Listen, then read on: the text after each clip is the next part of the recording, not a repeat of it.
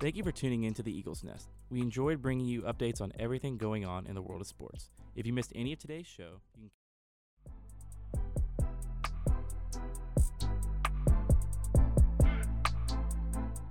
It's Thursday at 11 a.m., and you're listening to the Eagles Nest on Weagle 91.1 FM, talking all things sports with a special focus on our Auburn Tigers here on the Plains.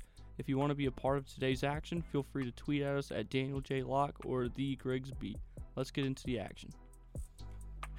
Good morning and welcome into the Eagles Nest here on Weagle 91.1 FM. I am Daniel Locke. Alongside me, as always, Griggs Blankenburg. In the seat adjacent to me is Alex Husting.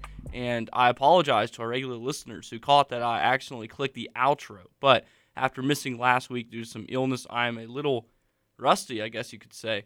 But never, never, uh, nevertheless, excited to be back in here. Wish it were under a slightly better um, game from the night before, but I'm pretty sure we're going to talk about that in length right now. it's funny to think that in the now year, me and Daniel, this has been also this is the this is the year anniversary we've been doing the Eagles Nest together. Oh yeah, it Daniel. is. So that's great. So in the year and a half that Daniel's been doing the show, the year I've been along here for the ride, we've never had to do this, Daniel. Talk about an Auburn Tigers home men's basketball loss. No. And that unfortunately came last night in the hands of Buzz Williams and the Texas A&M Aggies. Final score 79-63 in favor of the Aggies. Auburn loses its 28-game home winning streak, which was longest in the country for one game. So we had that at least. But uh, leading scorer in this game was, of course, it was um, Henry Radford, or sorry, Terry Radford, who uh, Tyre, Tyrece Radford, sorry, with 30 points in that game. So that means there was back-to-back games for the Tigers giving up 30 points. They gave up 30 points to G.G. Jackson of South Carolina as well. That's got to be a, some kind of a record where Auburn's given up 30 more points back-to-back games. Yes, that's a word for it. I mean, first of all, thank you guys for having me on the show. So excited to Always- be here. always a pleasure. Um, I was thinking about it, and just after sit, witnessing that game last night, I had to get on the airwaves to say something. I can't wait till next Tuesday's Compact Discourse, especially because I'm going to be talking about gymnastics on that point. Obviously, I mean, you talked about it never, never having to talk about that on the Eagles Nest. I, up until last night, had never witnessed Auburn lose in that arena as a student. So that's pretty fun. Love making history. Really, really incredible stuff here. At the end of the day, I think it's the fact that they just played poorly. Which, of course, Bruce Pearl last night said we didn't play bad. A&M just played better, which is fundamentally not true. But I guess we can save that for another day. Who knows? But the fact is, I think they just did not. I mean, the jungle was there. I did not expect to see that many people in line for an 8 p.m. Wednesday tip off, but there was. And after that 10 to 10 to 2 start, everybody's ready to tear the arena down, and then they gave up a 43 to 20 run in the first half, and then also just got they lost by 16 to Texas A&M. Which credit to Buzz Williams. That was in, that was one of the best. We were talking about before the show. That's one of the best timeouts probably this year in college He basketball. he's he, they, they, somebody posted another video of a timeout he made a few I think it was last year where um a, a three point shooter that he did not like was going to get the ball and was going to shoot it and he called a timeout before A and M shooter could take the shot and the guy of course ended up missing it. So I mean yeah it's a great timeout but Buzz Williams is not him ladies and gentlemen he's not he's not John Wooden but for some reason every time he plays Auburn this man looks like the next great coach in the history of college basketball. Mind you, he's never done anything of value at Texas A&M outside of beat Auburn a bunch of times. So it seems. Like so, it's this guy's not him. Hey, don't discount that final that NIT Final Four run. I mean, I'm just like I'm just saying, like the the guy is his resume does not. If you just looked at his Auburn games, you'd think he was the most dominant coach in the history of the conference. But I'm- instead, I'm just tired of the man. Like, okay, my first ever Auburn basketball game, he ruins it. Okay, the SEC tournament last year ruins it. Tonight or last night ruins it. The only game he didn't ruin was when we were on the way to Winston Salem Yes, and we were not there. And Maybe that's the- that's the key. I think that's the only the um I think the last six games at Auburn uh now Neville Arena A and M is five and six and that was the one game where Auburn won, which is last year's outlive game where we had college game day. Yep, that, that that is that is the one. Yeah, I mean he he, he ended their win streak at the end of my freshman year in Auburn's last home game. I didn't even go to it, and they they lost badly to that team too. Obviously, the SC tournament. I mean, it's just it's just ridiculous. And I think what frustrates me more than anything else is the lack of awareness from anybody involved about what the problem is. I'm writing some up on it today about what the problem. The problem is that it's the same problem. I've been watching this team for four years, and they've had the exact same problems on offense over and over again. The issue isn't that Buzz Williams is the greatest defensive coach in the history of college basketball. The issue is when you run four plays against a team that's bigger than you, what's going to happen? If you if you rely on a pick and roll to draw a double team to your five foot eleven point guard, and they send two of their bigger players towards them, you might be in trouble. Practice double teams all you want. If the guy is six four versus five eleven, he's probably going to win the matchup on Yeah. defense at least. and Coach Mike Burgmaster is one of the best when it comes to prep. But that just last night they looked lost out there. So I don't know if it's like a game planning thing or what's going on right now, or just the fact that they can't shoot the ball. Um, They let well Tyrece Radford played 37 minutes. And reminder, college basketball game is a 40 minute game. He played all but three minutes in that game. He went eight for 17, three for seven from three point line. But here's how they won that game. He went 11 of 12 from the free throw line. He got to the line. A&M went 15 of 18 in the uh, from the free throw line in the second half, where they only made nine baskets in the second half. That's true. That was enough to hold on, basically, because the offense fell apart for them in the second half, but Auburn was committing fouls that just you shouldn't. And again, I think the fact is, you know, I hate to say it, guys. Danny, you asked the question is it game planning? No, it's not game planning because their game plan is the same thing every single week. They have been in the bottom, they've been outside, I think, the top 200 in three point percentage the last four years. It's not that they can't shoot now. They've not been able to shoot for four years, but they're still running an offense like they can. They're running an offense like it's Jared Harper and Bryce Brown creating shots, but it's not. It's Wendell Green and KD Johnson. You have to figure out a way to get your playmakers the ball in creative fashion. Lior Berman might be the only good three point shooter left on the team at this point. Find a way to give him the ball. If Steve Kerr can draw up a scheme for Steph Curry, you would think Auburn could draw up a scheme for their less talented players, but we don't see that. Here's another thing that kind of shocks me where Jaylin Williams, who arguably has probably been the best player for Auburn this year, he goes three of five last night from he only took five shots. He has eight points. When one the best player I'd say throughout your entire season has takes five shots in a game, ninety nine out of hundred times you're not winning that game. That's yeah. That, that'll about do it. I mean, seriously, and he's been great. He's been one of the keys to their victories these last few weeks. But now, I mean, and Johni Broome is just not as aggressive as he needs to be. I mean, I cannot tell you how many times last night he got the ball in the paint, pump faked it three times, and then threw the ball out to a pass, turned it over, or just bricked it off the backboard. And every single time, Bruce Pearl would look at him and say, "You have to go up with it the first time you get the ball." That's like what they teach you. I don't even play basketball. My friends learned that in like sixth grade CYO basketball. When you get the ball into the basket, you have to go up. Yeah, I just don't really know kind of how you move forward because, I mean, Saturday you have a very, very tough road contest against the West Virginia Mountaineers, a team that is coached by none other than Bob Huggins, who knows what he's doing. Oh yeah, fourth all time NCAA wins. Huggins is Oh, the yeah. most experienced coach. I mean, he's one of the most experienced coaches left in college basketball today. West Virginia is not very good this year, but they beat TCU badly.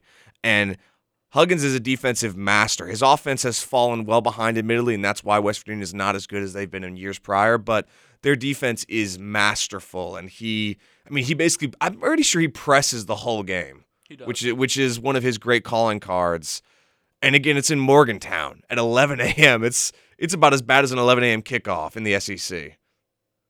yeah, I would agree. So Yeah, he's I think yes, he's the I think act most winning coach actively in the NCAA. I'm pretty sure. He's been coaching for 100 years, so that tra- that tracks. He's been I mean he's been around. I mean he he you know even as even as West Virginia's been terrible, he's basically an icon. Oh wait, no, sorry, Jim Boeheim's. Yeah, do you forget Boeheim's still coaching? We all do. He's got he's only two wins away from a thousand. Which is Really, crazy to think about. Boeheim? Yeah, Yeah, I mean, I mean he's been coaching since the 60s. yeah, but Bob like. Huggins, he's four wins away from tying Calhoun. for third, Ah, so- wow, that's exciting. well, hopefully he doesn't move closer Saturday, but I've I'm scared he might be. I love the hug a bear, but I certainly hope that doesn't happen either. I'll say this lastly, um, Dan, you make a great point. Where do you move forward from here? And that that's the great problem because it seems like you should have figured out what this team's deficiencies were in the offseason. You know, like so everybody loves the oh my gosh, our roster is so deep, who are we gonna play? Which is kind of what Bruce was angling the whole offseason. He's like, Chance could play four positions. Actually, Chance can't play any positions. No. Mm. Yohan Traore is bordering on unplayable. He didn't play last night, did he? No. He didn't play a minute last night. I mean, figure it out. Like the problem with this team is that you keep expecting guys that are just not.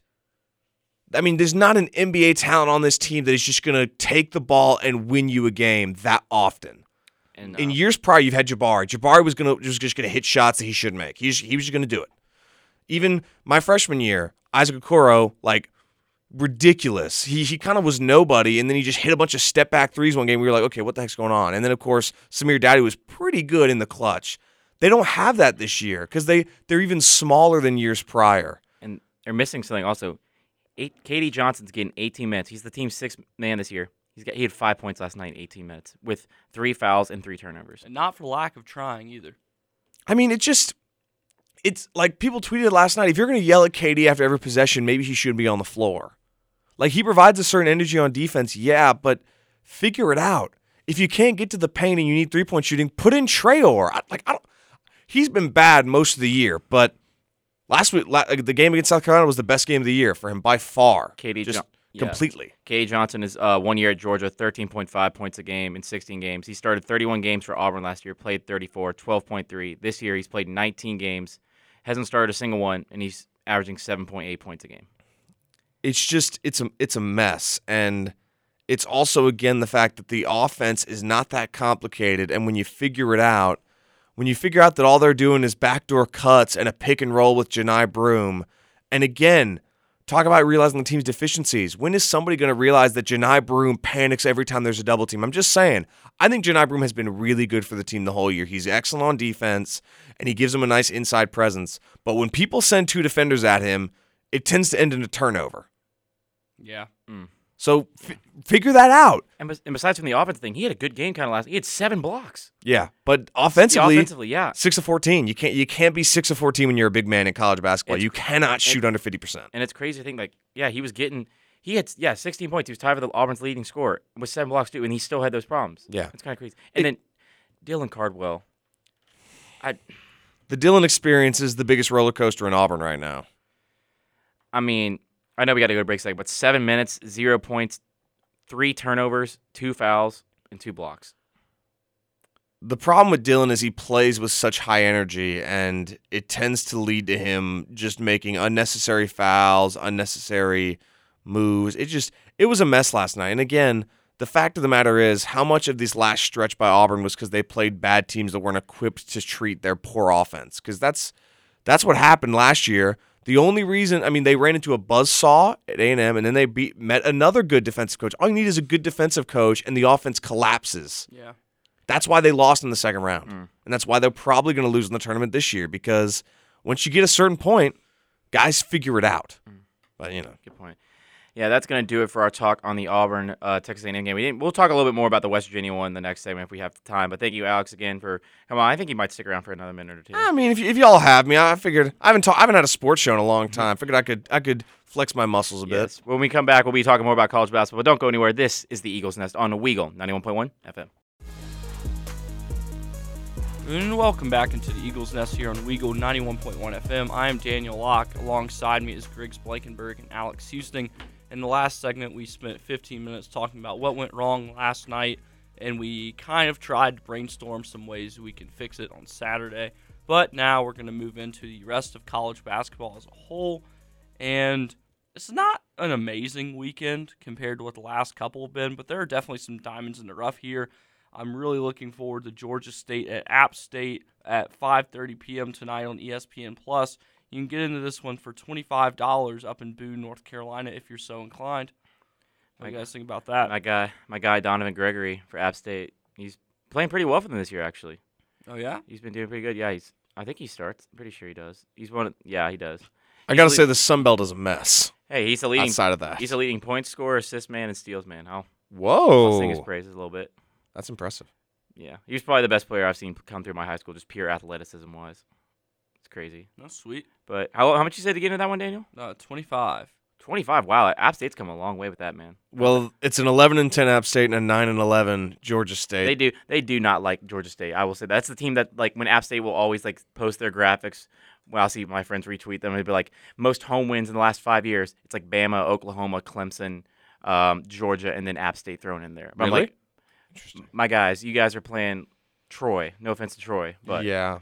but still, Georgia State's the team that's always like beat them when they hit like maybe we have a chance to get that group of six spot in the champ in the in the New Year Six. That makes yeah. Geor- Never. Georgia Georgia State is a pest. Never been that way.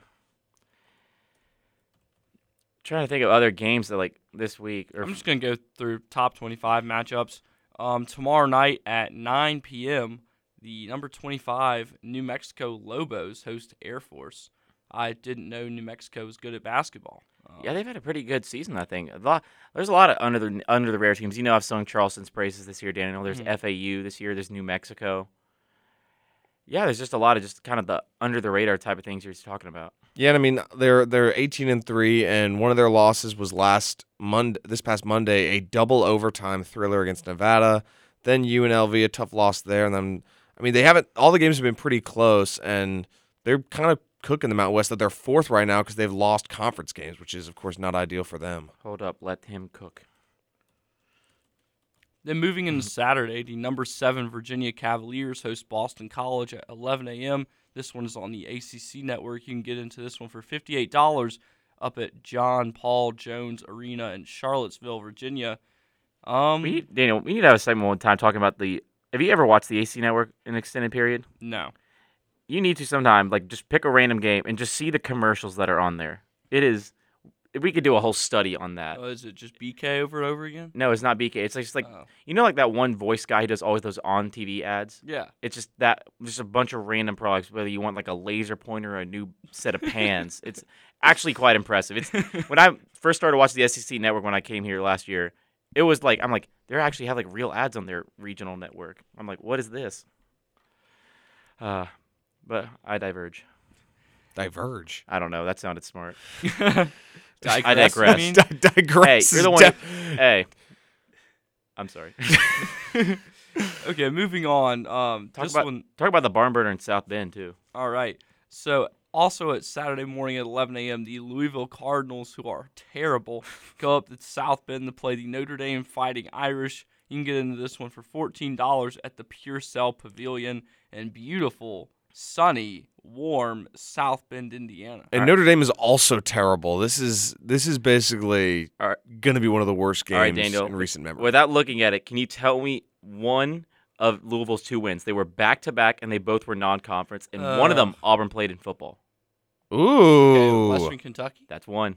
Um. You can name this other one. I'll give you a hint. They're a Yeah. Jordan Brand school, Okay. and they have played. They played in a Week Zero game this past year in college football, and they actually played pretty well against the These are pretty impressive hints. and, and the playing against a now Heisman contender for next year. They were playing this team. Oh gosh. Okay, Jordan Brand played week zero. Okay, it's not Nebraska. They're Adidas. It's not Northwestern. They're Nike. Um, I'll give you another hint. yeah. Oh, this one will give it away. It's an HBCU. Oh gosh. Oh man, it's gonna make me look bad on the air. um. I can just tell you what. It's kind of Yeah. hard. It's FAMU. Okay, I wouldn't have gotten that. They played North Carolina last year, but yeah, Some back- of the, the best color scheme in all of college sports. it is pretty you. cool. But back to back wins, and then they just had they lost. I didn't even know they've just been so bad. I didn't even realize that they lost to Lipscomb. Yeah, it's what's happening in Louisville is kind of uh, like comparable to a natural disaster. It's It's it's un it's unparalleled failure. Like even as I said, Notre Dame is bad this year. Notre Dame's nine and twelve. They're not. They're not two and eighteen. They're not. Ho- I mean, they're bad, but they're not horrid. And it's also Notre Dame where you have a bunch of issues and co- recruiting disadvantages in your very tough ACC. true. Louisville is Louisville, respectfully, of course. Yeah, I've never really liked Louisville either, but they've always just been that. Even even since they came to the AC, they've always been that, like basketball strong force. Even when they had fired, um, I forgot who their last coach was. They were still like Pitino. not Pitino. It was, Oh, um, the guy after the him. guy, Uh, it was. Chris Mack, Yes, right? he was doing decent, not up to their standards, and now like Kenny Payne's a Louisville legend. So What do you do? yeah, exactly, it's kind of like that same scenario I thought North Carolina was in with um Hubert Davis last year before they went on the March run. I'm like, he has got another like year and a half. It's kind of the the situation Auburn almost got themselves in. Who wants to fire Cadillac? Who wants to fire Kenny Payne? Does anybody? I mean, it's it's. But you're also terrible. But is it going to get any better even if you get rid of him? That's a question to be had. Hmm. So this one has New England buzzing. UMass Lowell taking on New Hampshire Saturday at 12 p.m. Central, 1 p.m. Eastern on E ESPN three. I thought you said you were on the top 25, bro. Where'd you go? Um, We're having to fill some time. Yeah, I gotcha. you You can get into this one for $17 at the beautiful Lundholm Gymnasium in Durham, New Hampshire. I've been to Durham, North Carolina, but never Durham, New Hampshire before. I'm sure that's a very uh, interesting place they got going on there. Yeah, I'm sure. With I, I- let me look up the population of Durham, New Hampshire, real quick. Well, while you're doing that, um, UMBC, a team that uh, a lot of basketball fans know well, they go on the road to play Vermont in the Patrick Gymnasium in Burlington, Vermont, home of none other than United States Senator Bernie Sanders. You can get into this one for twenty three dollars. How do you know these like random things? I don't know. I read a lot. I know, I know. I mean, yeah, I know Vermont. Oh, by the way, so Durham, uh, New Hampshire, population 16,000. It's currently 33 degrees there. Jeez. It'd be a four hour and 52 minute flight from flight from Columbus. Want to do it? Yeah, why not? Heck, it'd be awesome. Okay. What else Ah, we here got? we go. The unfortunately number two ranked Alabama Crimson Tide will take on the Oklahoma Sooners up in Norman at Lloyd Noble Center. You can get in this one for sixteen dollars if you feel so inclined, or you can watch it on the main ESPN channel at 1 p.m. Central Time. Do you think Auburn? I think Auburn fans are the biggest. Not you, but I think Auburn fans are really big Purdue fans right around right now.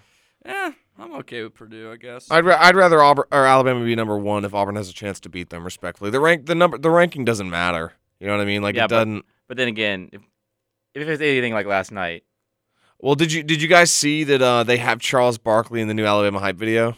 really? Oh, Oh, yeah, yeah, him, him saying uh, I hate to Alabama's say the best team in the country. That's part of their hype video now. uh, so I'm yeah, I'm not. I also too far to think disagree with him. On that. na- now's my time to get on my soapbox and say that the hashtag blue collar basketball might be the single dumbest thing anybody has ever come up with. That Yeah, I I've agree. like I don't understand what that means. I don't either. What what is also especially considering the fact that if the idea could be evoked that it's like old style basketball, Bama shoots so many threes that that's not even comparable. So is it because they play defense like every other team in college basketball? Anyway, I thought I thought their main downfall was their defense. well maybe I don't know. I don't, I don't really pay attention. Yeah, but they're good, man. They, yeah, they're they're- It's not great. It's not like last year where everyone thought they went on some games this year. Like, okay, what if it's like last year's Bama? They're Uh, good. No, they are good. They're good. But also, I mean, we've seen like last night, they got some weaknesses there, but they still managed to take down Mississippi State, winning by three points. Even though Brandon Miller was only 13 points on nine shots, they still got the win behind a big free throw shooting advantage 22 free throw attempts to Mississippi State's 12. Hmm. Always seems to be a big discrepancy in Coleman Coliseum. I wonder why. Yeah, I, I wonder that as well. As all jokes aside, of course. The, the aircraft hangar has, has some special powers, obviously. I'm looking back at our who you got for last week, and you were cleaning me up, Daniel. It's Oh, dear. not good. Oh, not again. Mm. Don't let the boy get hot. Mm. So the number 21 Florida Atlantic Owls host the Western Kentucky Hilltoppers at 3 p.m. at FAU Arena in Boca Raton, Florida. You can get into this one for a whopping $50, and it's not on TV anywhere. So you've got to go see it in person. Not on TV. Nope. Man, FAU's 19 and 1? Sure are. Mhm. Awesome. Their Same- only loss is Ole Miss. Same Oh, thing okay, with maybe- Charleston. I tried to watch. It was Charleston versus uh uh UNC Wilmington for the longest win streak in college basketball. It was on like some random like like high school like prep. Yep. Gotta watch this website. I'm like, you gotta be kidding me. Yeah, that's that's that's the one the one downfall of college basketball is that during the regular season, if it's not the main conferences, your chance of finding it is like even Charleston's game that's going to be this Saturday is not on TV, and I'd rather watch them than most of the teams in the top 25. So moving on to the second best rivalry in the state of Alabama, the Troy Trojans head down to the Mitchell Center in Mobile to take on the South Alabama Jaguars at 3 p.m. You can get into this one for nine dollars at the Mitchell Center, and if you're in the Mobile area and if you feel so inclined, I would highly recommend it as this one's going to be good. No, it's not. Oh, Uh, you could you could honestly probably get into the Mitchell Center for free because they don't have enough security around that place. I'm just saying. Mm. Nah, nah, all jokes aside on that front, um, South Alabama's terrible. I I have had the the privilege of watching them win one of their games this year, and then they just keep on losing. So we really thought the guy they hired was like you know the next the next great great coach to carry because you know Cliff Ellis actually coached at South Alabama, former Auburn uh, basketball coach. I want to say yes. Um, but yeah, that that game will be something to say the least. They've been try- they, they've been trying to give away free walk-ons that they sell at the student section. Oh, that's And the- awesome. The student section is still in like got like 20 people. You want to know something funny? The Coyotes. Talk about you know this, Daniel. Oh, we can talk about that for NHL about the Coyotes. I saw something last night that was funny. Okay. um, another one I want to highlight here: the Indiana Hoosiers host the Ohio State Buckeyes. Ooh. This one's at 7 p.m. on Fox. I will definitely be watching as the boys continue to try to get right. And Forgot te- we got forgot the Battle of the Orange. oh yeah, number There- 10 Texas, number four Tennessee at the TBA up in Knoxville.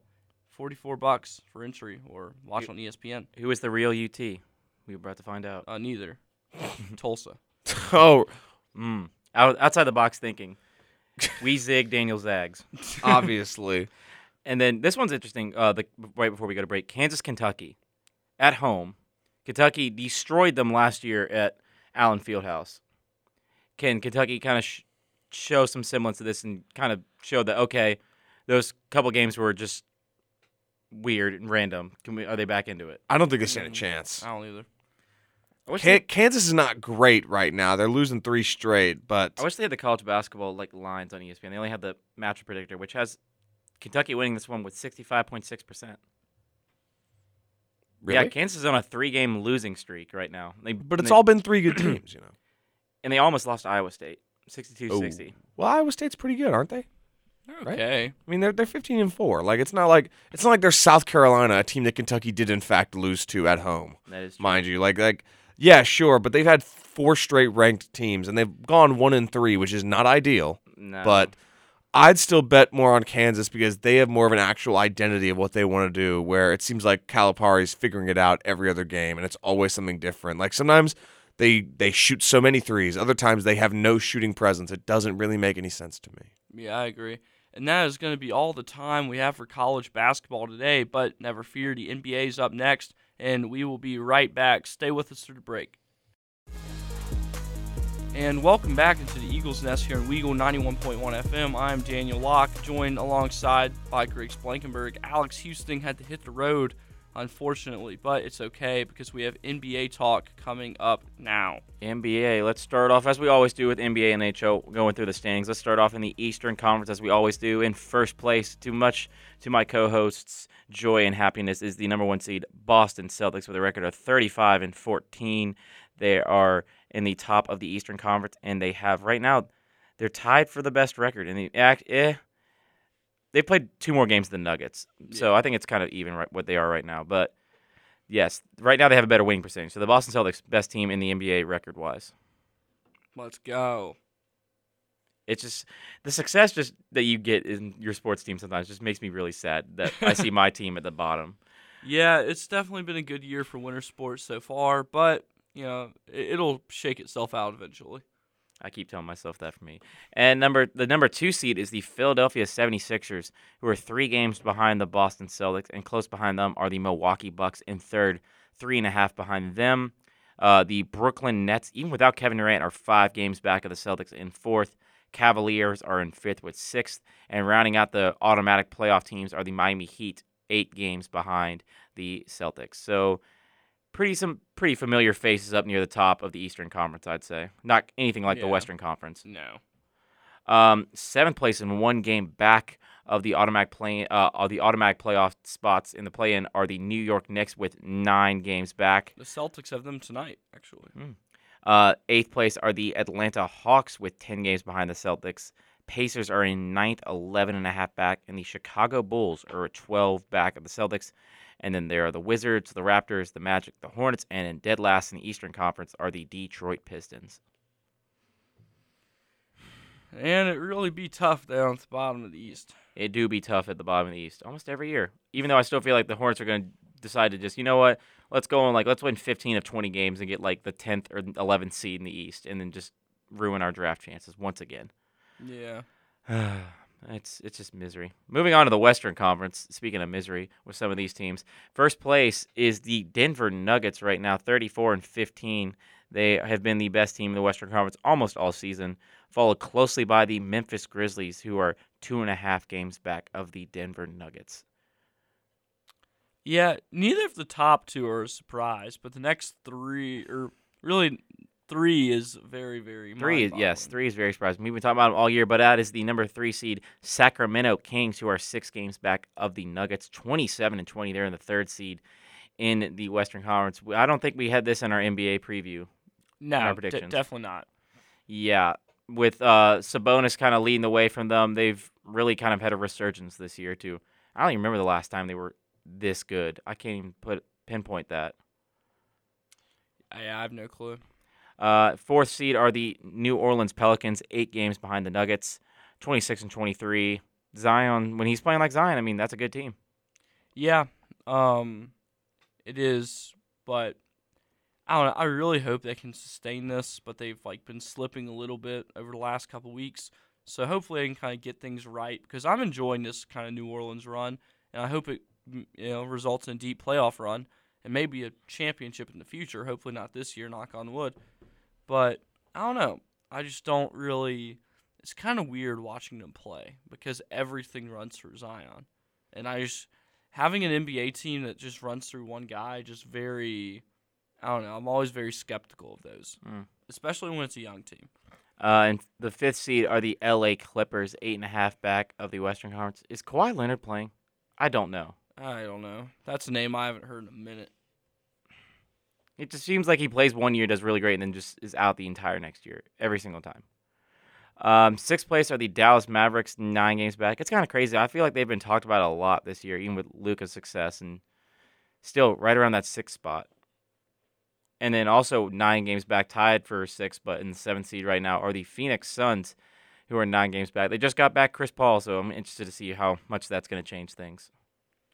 Yeah. Um. Maybe they'll maybe that'll make enough difference to get like up to the like four or five spot, but I don't think they'll make enough to get them all the way up to the top. I think the goal for them and these teams below that is just get into that automatic. They don't have to play those extra games and then face the best of the top two. Where Yeah. I, don't, agree. I wouldn't want to be the team that plays the Nuggets or the Grizzlies in the first round. Yeah, me neither. Um, even as a Celtics fan, I don't want that. Uh, eighth place are the Minnesota Timberwolves, nine and a half games back of the Nuggets. Ninth are the Golden State Warriors, who with Steph Curry back now, they they won a game last night against the Grizzlies in a very close buzzer, basically last second shot from Jordan Poole without Curry. So that will probably go a long way for them. And in tenth place are the Utah Jazz, at 25 and 26. And then it goes Thunder, Trailblazers, who are still really a shock. Uh, the Los Angeles Lakers, the Spurs, and then dead last in the National Basketball Association are the Houston Rockets. Yeah, just I hate that for our boy Jabari Smith, Mm. but Houston's struggling. Hey, that just means more playing time in the future. True. And then the Jazz. How about the Jazz? They tried to. They gave away their two franchise pieces, and they're still they're still fighting for something. Yeah, they are, and our boy Walker Kessler's going off. He is. I think he's up to. I don't know what's that ladder thing. This is just a s who they think. I Right think now- so. That's the way I interpret it. Yeah, that's why I don't. NBA stuff's weird sometimes, but you got the stats pulled up if you want to run through those, Mister. Sure. Locke. So offensive leaders, points per game, Luka Doncic um, uh, in first with 33.8, followed closely by Joel Embiid, 33.4. My hero, Jayson Tatum of the Boston Celtics, up next in third with 31. Tied for third is Giannis Antetokounmpo- Antetokounmpo with 31. And then in fifth is Shai Gilgeous-Alexander with 30.8. Moving on to assists, Tyrese Halliburton of the Indiana Pacers leads the league in 10.2 per game. Trae Young and Luka and Nikola Jokic of the Atlanta Hawks and Denver Nuggets, respectfully, are tied for second with 9.9. Then you have Luka Doncic in fourth um, of the Mavs with 8.6. Then John Morant rounds out the top five with 8.0. Then going to the defensive leaders, Domantas Sabonis of the Sacramento Kings leads the league with 12.4 per game. Giannis Antetokounmpo, um, second place with 12. Rudy Gobert of the Minnesota Timberwolves up next with 11.6, followed very closely by Steven Adams of the Grizzlies with 11.5, and Nikola Vucevic of the Chicago Bulls rounds it out at 11.1. At blocks, I've been very excited to talk about this, Griggs. Nick Claxton leads the league of, Hmm. of the Brooklyn Nets leads the league and one with 2.7. Brooke Lopez of the Milwaukee Bucks is 2.5. Miles Turner of the Indiana Pacers 2.4.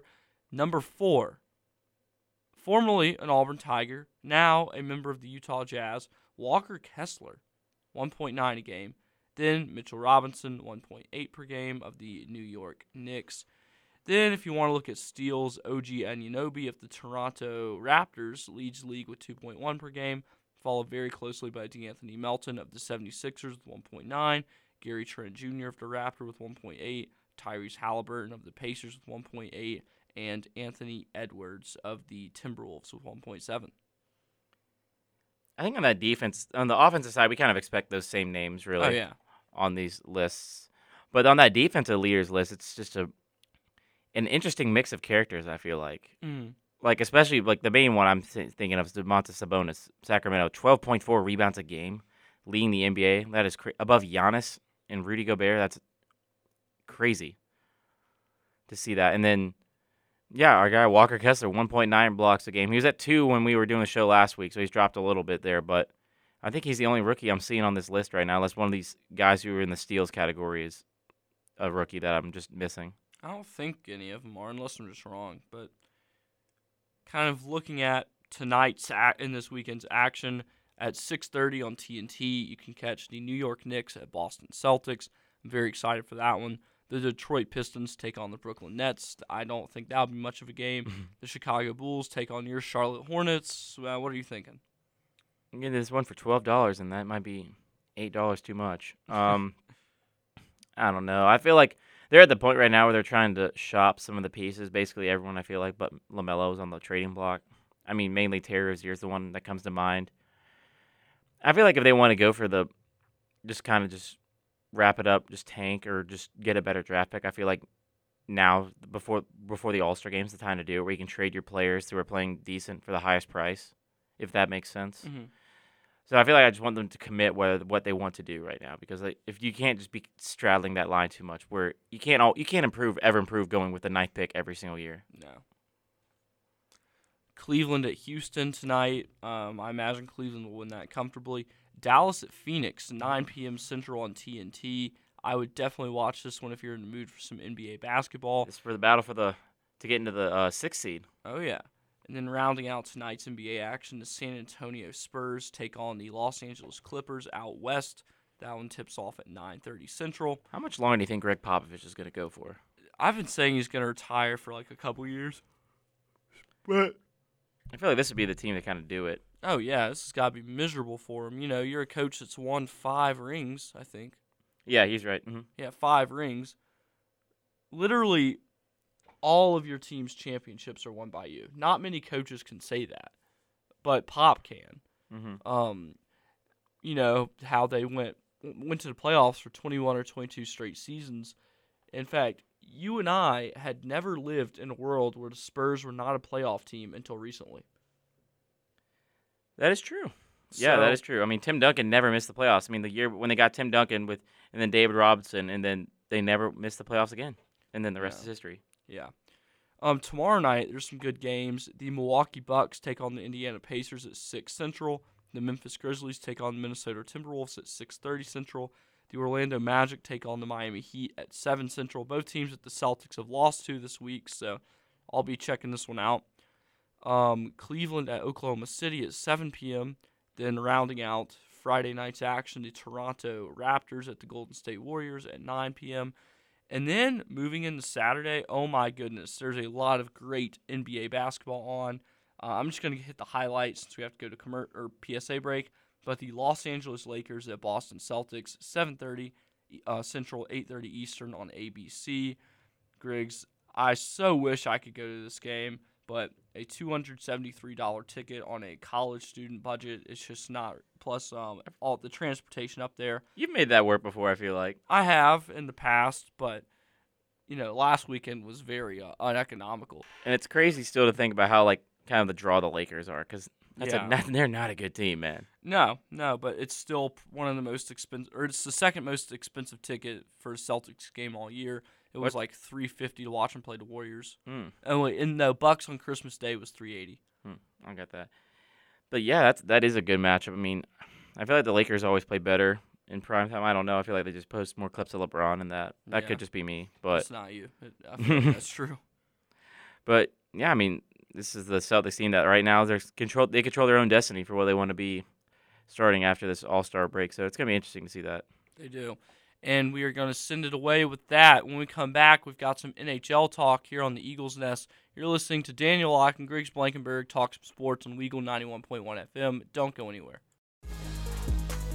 And welcome back into the Eagles Nest, everybody. Once again, you're hanging out with Griggs Blankenburg and Daniel Locke on this Thursday mid morning, almost afternoon, Yep. here in the Bradley Basin studio in the Melton Student Center. We last segment we talked about NBA. Before that, we we've done three straight segments of basketball. We have. Well, now let's switch it up a little bit. a Let's go to na- the National Hockey League. Let's do that hockey. Starting off, as we always do, in the Eastern Conference, reading through the standings. In first place in the Atlantic Division and in the entire NHL by a margin that's growing bigger by the day now. It is the Boston Celtics. 38 wins, 5 losses, 4 overtime losses, 80 points, 9 and 1 in their last 10, and oh, uh, 95 game heater. Oh, they're so fun to watch. I love this team so much. I can't wait for tonight as they take on the Lightning at 6:30 on ESPN Plus. Um, the top two teams in the Atlantic, or no, the first and third team in the Atlantic Division, as the Lightning have taken a step back this year for sure. But They had to eventually. yeah, for sure. I'm just I'm very excited about this Bruins team. They're kind of like the Celtics, where if they don't win at all, it's a disappointment. Mm. And while that's a very risky feeling because you know it's hard to win it all, and you might end up very disappointed. It's just fun to think like, oh wow, my team is a legitimate shot of doing this. And hockey's a harder sport to do that in basketball, too, I feel Oh, like. for sure. especially we past examples like the Blue Jackets a couple years ago. I forgot who they beat. Who they Oh man. wasn't it the Leafs? I feel like Yes, it it was. was, the most Leafs thing ever. Yeah. Um, speaking of the Leafs, they're in second in the Atlantic, 68 points. They're 12 back of the Celtics. Um, I said Celtics. oh my goodness. Uh, the Bruins, uh, the Lightning. We just talking about 61 points. Uh, then goes Sabres, Panthers, Red Wings, Ottawa Senators, and in last in the Atlantic are the Montreal Canadiens. ha. Sucks to suck, Montreal. Hey, that's a that's a nice. They're like the Dallas Cowboys of the NHL. I feel like, would they have a Hmm. well? The thing about it, they've won the most, but they've not won in, since like what the '90s, Uh, yeah. Okay, yeah. Or maybe the. I'm trying to think. The the it's the who has the most Super Bowls. It's what the Patriots. Mm-hmm. It's the Steelers. They're tied at six, Yes, and then it goes. I think San Francisco and Dallas. correct. Yeah, okay, I can see it. Yeah, Um, obviously they're a, a little different because you know Montreal doesn't even really get to the playoffs much these days, other than 2021. which was still crazy to think about. Yeah, and Dallas gets there and just lays an egg. Mm. Um, so they're both fun. Yeah, I mean honestly, that's a pretty good comparison. The only other um NFL team I kind of can see the uh, Canadiens being like is like maybe a Bears, maybe to where the team's like historically good, but just hasn't been in a while. True, but the Bears have only won once. Okay, yeah, that's not valid then. Maybe Giants. I don't know. Yeah, um, Something like that. yeah. Moving on to the Metropolitan Division now. In first place are the Carolina Hurricanes, 68 points, 30 wins, 9 losses, 8 overtime losses at 68 points. Not don't like that. no. Don't like that at all. Followed closely by the New Jersey Devils at 66 points. Still kind of a shock this year. They were in first place in the Metropolitan for a little while. Now kind of rolling back a little bit to the Hurricanes. Yeah, definitely not one I was expecting to see. So I'm interested to see if that continues. Uh, followed then by the New York Rangers, who are 60 points in the Metropolitan. Then it goes Penguins and Capitals tied at 56. Islanders, Flyers, and dead last, I believe. Nope, not dead last in the entire NHL. It is the Columbus Blue Jackets. Yikes. they're they're in the battle for Bedard right now, as they are calling it. I feel like I mean they, I mean when when they brought in Johnny Gaudreau too, I thought they were going to be better than this. Yeah, I, I don't really know what's what this is, but it's not how you play NHL hockey. Yeah, that's that's still the most surprising move of last offseason. And now we move on to the Western Conference, starting in the Central Division. In first place are the Dallas Stars, 28 wins, 13 losses, 9 overtime losses, and 65 points. Followed closely in second by the Winnipeg Jets at 63 points. Kind of a little different than we thought the, what it was going to look like at the top, at least. Oh yeah. Um, I, I expected Winnipeg to be like at the bottom of the barrel, along with Montreal's and the Anaheims of the world, but no, they are really pretty good this year. And kind of on a comeback now from earlier where they were in the season are the Colorado Avalanche on a five, on a six game win streak now 26 17 3 55 points 7 and 3 in their last 10 Yeah, we both picked them to win in our um, NHL kickoff show. Um, I've changed my pick, needless to say, Hmm. but I don't know. Just they're starting to get back into that 2021 2022 form, but there's still a long way to go just because of how good that team was. my thing is I feel like the Eastern Conference is more cut and dry where I'm like okay these teams are going to the playoffs this is the team I think I can come out of the East and represent them in the Stanley Cup final the Oh, yeah. Western Conference there's three four five six teams I could think of that could find a way to get to the Cup final Yeah, and the fourth team in each division, which, if you don't know, there are four divisions in the NHL two in the West, two in the East. The top four teams from all four divisions go. And in both the in both Western Conference divisions, the Central and Pacific, the fourth place and fifth place team are separated by a very little margin.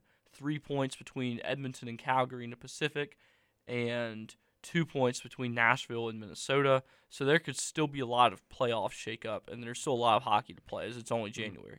Uh, Minnesota in fourth, as Dan just said, followed by Nashville in fifth. Uh, St. Louis Blues, Arizona Coyotes, and in last place in the entire NHL are the Chicago Blackhawks. Sorry. It's okay. We're, we're going to get Bedard. We're going to change the franchise around. Toews is going to teach him for a year, then retire, and then Bedard's going to be the next face. Maybe. You think you think the NHL is going to send him to Anaheim? I hope not. With it would be just him and Zegras. That's it. yeah, hopefully not. Moving on now to the Pacific in first or tied for first place, I'd say, with two games in hand, as they would call it across the pond, is the Seattle Kraken. It's 61 points, 28, 14, and 5. And then also with them are the Vegas Golden Knights, 29, 17, and 3, both at 61. And this is probably one of the biggest stories in the NHL at this point in season is the Kraken looking more more and more as each day goes on like a solid playoff contender. Because remember what they did? They didn't. they didn't do what Vegas did. Vegas went more veteran players, established players. Seattle went for a lot of younger players. I remember they took one of the Blackhawks AHL players. And now maybe didn't really pay off in year one, but now it's kind of starting to pay off for them a little bit. Yeah, um, and that kind of goes to show that there's definitely pros and cons to building your team each way. Because if it's only year two of this Seattle team, without it goes without saying that they have the youngest average age in the NHL, and it's not even really that close. Hmm.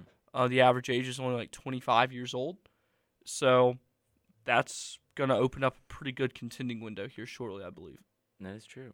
Moving on now down more, the Los Angeles Kings at 60 points are the only team in the top four of each division that has a uh, negative goal differential, minus seven right now.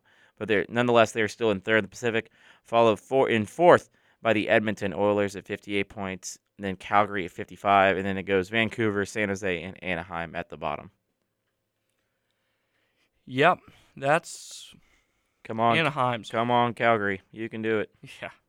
You can pass. I like them. Vancouver, I like San Jose, and I like Anaheim, but they're just all so bad. I like a lot of orange and blue teams, Daniel. You know that. Illinois, Auburn. There's one I don't like, and it's in the NHL. Yeah. Unfortunately, though, moving on to the stats, those two people in orange and blue are still the top of the points leaders, of course. Connor McDavid in first with 89 points, followed by Leon Draisaitl, his teammate, with 73. The two McDavid's kind of separating himself from McDavid now. And next is a guy Daniel knows pretty well. It's Pasta, David Pastrnak with 69 points, followed in fourth by Nikita Kucherov with 68, and then Tage Thompson of Buffalo at 66. The only like real like surprising name on here is Tage Thompson. Mhm. I really didn't buy into his hype as he came into the league, but he's proving me wrong. I think Buffalo's proved a lot of people wrong this year too. Oh, for sure. Um, they're also looking like a playoff team, which is kind of funny. Um, I really like the narrative of players thriving when they leave Buffalo, like the Taylor Halls of the world. So maybe Tage Thompson will do the same thing soon. Leading the way in goals, it's no surprise to anyone here at the Eagles Nest. It's Connor McDavid with 40 goals, followed in second by David Pastrnak, 37, Jason Robertson of Dallas, 33, Tage Thompson also tied for third with 33, and then Mikko Rantanen of the Colorado Avalanche with 32 points. Mikko Rantanen is one of my only players on the Avalanche who I really, really like. I really love watching uh, um, uh, Cale Makar. Yeah, fair enough. He's really good. Uh, plus minus leaders is Hampus Lindholm of the Boston Bruins, 34 plus minus, followed by Joe Pavelski of Dallas, 32, Adam Larsson of Seattle, 31, Ryan Graves of New Jersey of the New Jersey Devils, and David Pastrnak of Boston, both tied at 28. And then, as we normally say on the Eagles' Nest, goaltending leaders, it's all Linus Ullmark, 1.82 goals against average, not .938 save percentage, and 25 wins, all leading the National Hockey League. He is just so solid for us. And um Even your backup goalkeeper's now number four. right. That's my favorite thing. Two ace goalies in a lineup full of shooters. And that's why this Bruins team is having the success that they are, is that the team is just stocked with talent and just good coaching. And I really feel like, as much as I love Bruce Cassidy, Bruins coach for six years, um, fired at this offseason, I think it's just a culture thing. I just don't really think he fit the culture very well because they're responding great to Jim Montgomery. So, you know, I gave um, Don Sweeney and Cam Neely, the two Bruins, the GM and president respectively, a lot of crap on social media. But I mean, I've got I've got to give some credit where credit's due. It's looking like this was the right move. Mm-hmm. I agree with that. Any closing remarks before we head to break? Yeah, I'm just gonna highlight a few games this weekend. Um, obviously tonight, Bruins at Tampa Bay, very big game. Um, nothing really t- else. Tomorrow on ESPN, Detroit and New York. Anytime there's a game on ESPN, it's normally pretty good. This is a rare exception to that. Then on Saturday, St. Louis at Colorado, 2 p.m. on ESPN Plus, and 5 p.m. Boston at Florida will be a pretty good game. And then, yeah, that's that's kind of it. Uh, oh, Sunday, Bruins at Carolina. So Mm. a very busy weekend for the Boston Bruins. Three big games back to back to back. So I'm excited to see what they do with it. But that is going to end it for the hockey talk on today's um, edition of the Eagles Nest. When we come back, Daniel Jones, what happened? And welcome back into the Eagles Nest here on Weagle 91.1 FM. I'm Daniel Locke. Alongside me is Griggs Blankenburg. And kicking off the second hour, some NFL talk, not NHL talk. That was last. Jacksonville, I'll give you an A on your season. Mm. New York, even though it ended bad, you, get a pretty, you get a solid B plus. Ryan Day was still my coach of the year. Oh, for sure. Buffalo F. Sorry, you were supposed to win it this year. That's an F. Yeah, we'll go. We'll stop more on that in a minute. But and- Dallas F. yeah, Dallas is bad. Moving back now. Okay, so Jaguars, Chiefs, Saturday, last Saturday, Chiefs win 27-20. Um, Mahomes got a little hurt in that one, but Chiefs find a way to come back from that one and win that game. Trevor Lawrence loses his first ever game on a Saturday. Yeah, I was there. Jacksonville was kind of my team. I was like, oh, maybe, but you know, it just didn't work out that way. I I think they'll be better next year. I think they got a Oh, for sure. good chance next year. But yeah, it's gonna be interesting to see this Chiefs matchup this weekend because I don't know what to expect really. I don't either. Um, this game was crazy. I didn't even watch a minute of. it. I was driving back from Columbia. Uh, Giants seven, Eagles thirty eight. I was talking to some uh, Giants fans I know, and they just said that, man, Philadelphia's just that much better. Yeah, we had this one on over at my place at on Saturday night as we were having a little get together to celebrate my birthday, and it it didn't stay on very long before we switched to the UFC, but yeah, Dallas just got throttled. You mean the Giants? Yeah, that well, yeah, And they still won. I mean, they scored thirty eight points with Jalen Hurts only throwing one hundred fifty four yards. yeah. So it really makes you wonder where these points come from. And now my thought is going into this week. We'll talk about more in a minute, but where is that going to come from? Because the um, the 49ers defense is a lot better than the than the Giants. Yeah, and they're going to be a lot better at stopping the run. So you're going to have to test that not 100% shoulder as they've been calling it in Philadelphia. Plus, the 49ers are just, you know, you have some teams that are just good at playing in the playoffs. Mm-hmm. The 49ers are one of those. So I'm I'll be very surprised to kind of or not. I'll be very interested to see kind of what happens. Moving on to Sunday now, Bengals 27, Bills 10. Josh Allen and the Bills go home again early, still being eluded of that Super Bowl they are still chasing to this day. I feel like you have to talk about the bigger issue at hand here. Bills Mafia. Hmm. Overrated? I don't want to get that. I don't want to get. I don't want us to. We're already. We already get talk bad about Philly fans. I don't want to talk bad about Buffalo. Well, But here's what I will say about Buffalo is, I mean, they were everyone's picks to win the Super Bowl this year. They Mhm. were you and I's picks. Josh Allen was my MVP. And I think he was might be yours too. yeah. But man, you got a home playoff game like this. You're playing in the snow against the Bengals. Damar Hamlin was at the game too. If that can't get you going, I don't know what's gonna. I don't know what it is for the Bills. Yeah, like I just don't I just don't get it, man. I mean, maybe you could point to. Uh, I mean, Va- Von Miller was hurt that game. Um, this in this last season. I mean, I don't think Von Miller adds a um, 17 point difference, but No. I mean, he helps. But still, I just don't know where it is really. I mean, Josh Allen didn't throw a touchdown. He had an interception. Threw 42 times, completed 25 passes, 264 yards, and an INT. Yeah, and then Joe Burrow just looked great. So I- don't know, and it's a Buffalo like it was a home game up in um, Orchard Park, and the snow was coming down. So you can't dial it up any better for the Buffalo Bills than that. Nah, and just I want to see what their next step is from here because I don't know what else. Because on paper, this is the best team this year. Yeah, like you just you've got to wonder is it coaching? I mean, I, I really like um, Sean McDermott. I do too. I, I don't know, man. Like some something's wrong here. I feel like losing Brian Daboll to the Giants had a lot more of an effect on them than they thought. Yeah, I mean that's got to be it. I mean, I feel like Josh Allen. I was listening to a podcast talking about like they were saying Josh Allen maybe felt like he had to do too much, Yeah, which wasn't really the case. I mean, he had the same everything really on offense that he had last year. I would agree. Like, um, Dawson Knox was his leading receiver, who caught for 65 yards off of five catches. No respect to um Knox at all, but Stefon Diggs, Mm. like, I don't know. It's just weird. Mm-hmm. But is that it? No, No, Dallas. Final game of the weekend. It is the Cowboys 12, 49ers 19. Brock Purdy is 8 0 as a starting quarterback in the NFL after being Mr. Irrelevant this year. But the main thing, my goodness, we got to talk about that last play. You put Ezekiel Elliott at center That was the worst thing I've ever with seen. With no other lineman around him. You go like eight on each side. And then you. What were you expecting to happen there? I'm like, you know, last year where Dak ran it down the middle of the field, got the first down, couldn't spike it in time. Yeah, and they they boxed out the ref from spotting it. Yeah. In my head, I'm thinking, there's no way. How can the Cowboys top what they did last year to lose to the 49ers at home? And my goodness, they topped it by Ezekiel Elliott snapping it to Dak Prescott. Zeke gets absolutely pancaked.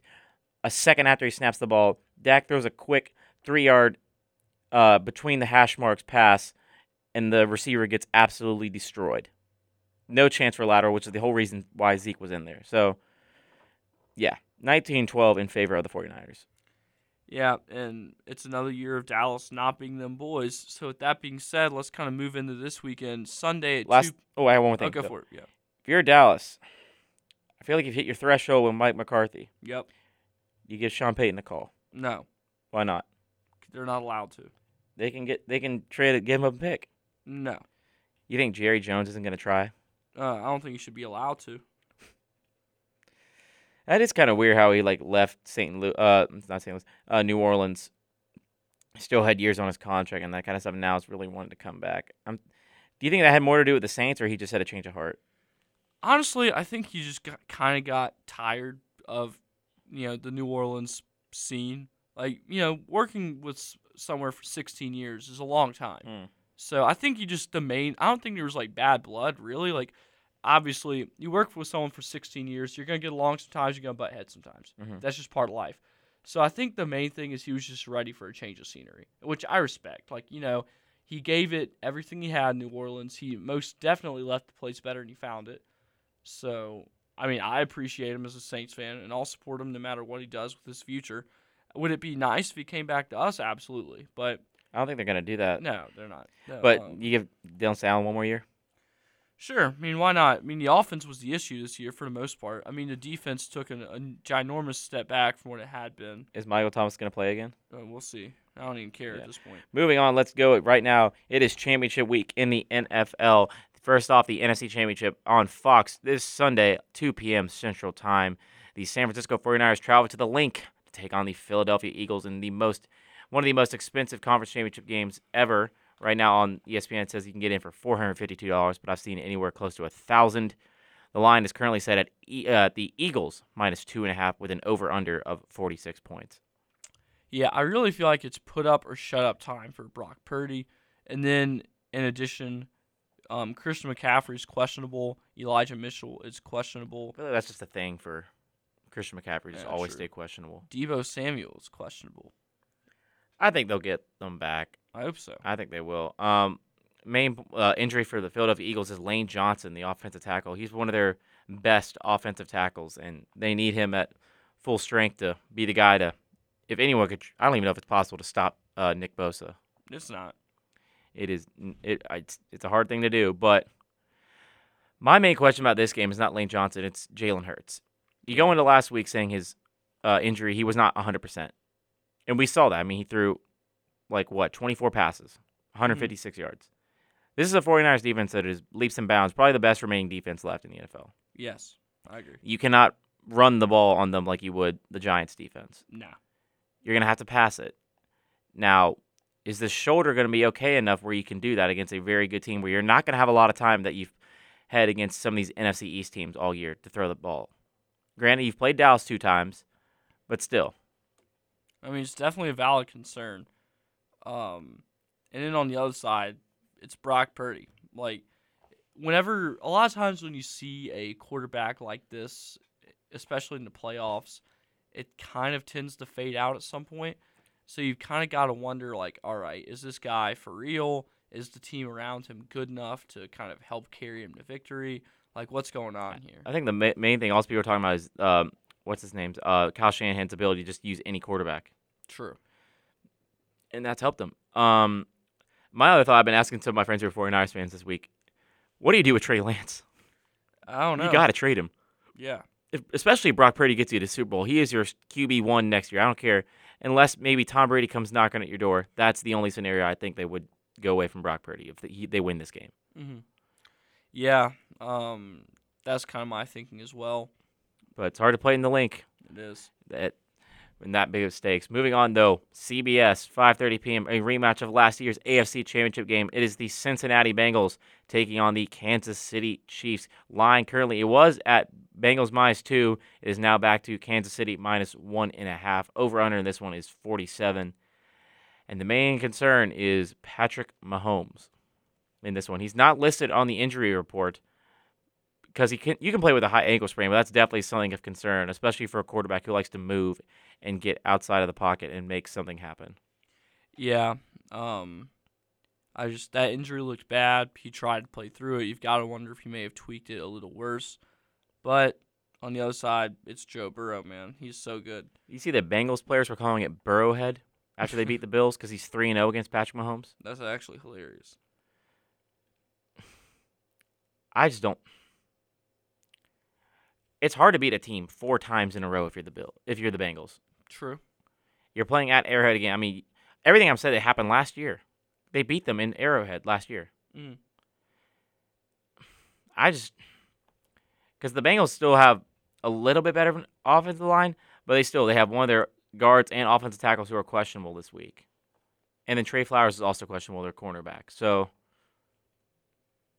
I don't know. I feel like Kansas City, you got to win another one. You give Patrick Mahomes this much money, you have to win more than one. Yeah. Yeah. That's definitely a valid um question, but I don't know, man. I just feel like the Bengals are that team. I mean, still, they, we were talking about they barely got the AFC North lockdown. True. If you remember, that went down to last week. It could have gone to a coin flip. yeah. But I feel like they're one of those teams that just takes any motivation they can find and just uses it and just is Mhm. able to do that. Kind of like with their thought, like when they couldn't play the Bills game, they thought they they would have had a shot for the number one seed in the AFC Championship game because you remember they beat the Chiefs this year. Mhm. So if the Chiefs lose last week, before looking back hindsight, if the Chiefs lose and the Bills lose, and they beat the Bills, and then they beat whoever they play in Week 17 or 18, whatever it is, they're the one seed. Right. So I think they're obviously going to be thinking about that a little bit, but I feel like this one's a toss up for me, Yeah.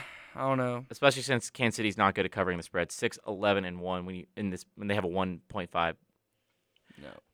But it is not very long until we find out. That'll do it for the NFL talk here on the Eagles Nest. When we come back, we've got some MLB action going on. You are listening to Daniel Locke and Griggs Blankenburg. Do not go anywhere, please. And welcome back into the Eagles Nest here on Weagle 91.1 FM. I'm Daniel Locke. Alongside me is Griggs Blankenburg. We've done all sorts of fun things today, but now, for the first time since November, it's a drive in the deep left field by Castellanos, and you know the rest. I thought you're going to play it, the audio. I don't feel like looking for it. Hmm. It's all messed up. But yes, it's basically we have we could have we could talk we could take this segment a lot of different ways. I guess the main thing this offseason we got to start with is the Carlos Correa drama. I guess. Yeah, like that's nuts. So it went. So he was originally then he was going went Giants. Yep, It went Mets, yep, and now he's back at the Twins. yep. Red Sox for a day or two. I mean, something must be horribly wrong with that. What he got done with his knee or ankle, whatever it was, right? It has to be. I mean, I don't know what the Mets were thinking, where they're paying him all this money they were going to, and then they used the same doctor that didn't clear him from the Giants, which that seems a little suspect to me. Does you think the doctor's just going to change his mind now? Yeah, I don't know.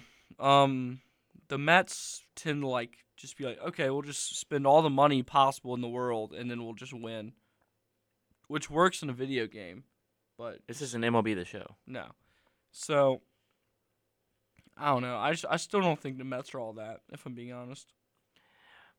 I don't. I feel like they're they're still getting a lot of money. I mean, losing Degrom and adding Justin Verlander, yes, that's Degrom's really really good. But then again, Justin Verlander is one of the best replacements I think you can make for him, coming off an, a Cy Young year like that Mm-hmm. you just had. But yeah, I mean, it's kind of like that thing where the Mets fans are all scared about Darin Ruf playing and all this stuff. They're freaking out. You seen Yeah. Frank the Tank? I did. Oh, I love that. It's just really funny stuff. So Wilson, I'm just kind of going around the diamond here through positions. Willson Contreras, Uh, 31 years Mm. old, longtime Chicago Cub, signs a five-year deal with the St. Louis Cardinals to replace Yadier Molina. pain, man. I mean, get your money, man. But yeah, that one hurts. I feel like we were gonna try. I mean, my thing was like we had the Mets offering us like half their farm system for him in the at the trade deadline last year, and then you just let him walk for nothing. I think what you get a conditional like fifth or sixth round pick, but come on. I mean, I mean it's good, but a rebuilding team, your main thing doesn't really have to be the catcher. You know that too. Mm-hmm. So I guess just getting more like I mean I was gonna say picks, but in the MLB draft, it's still so weird to me you can't trade picks. Yeah, I've never got that either. Just I feel like that's something that's gonna be addressed eventually, but Yeah. yeah, I mean it's it sucks that he goes he's going to the Cardinals, but I mean he I mean he's always looked up to Yadier Molina. I mean I don't mm-hmm. I don't blame him, and he's he's one of the best defensive catchers, like kind of Yadier Yadier Molina was. So Yeah. there's that. So real quick, I'll let you do this with the Cubs and I'll do it with the Red Sox. What is your grade for your team's offseason at this point?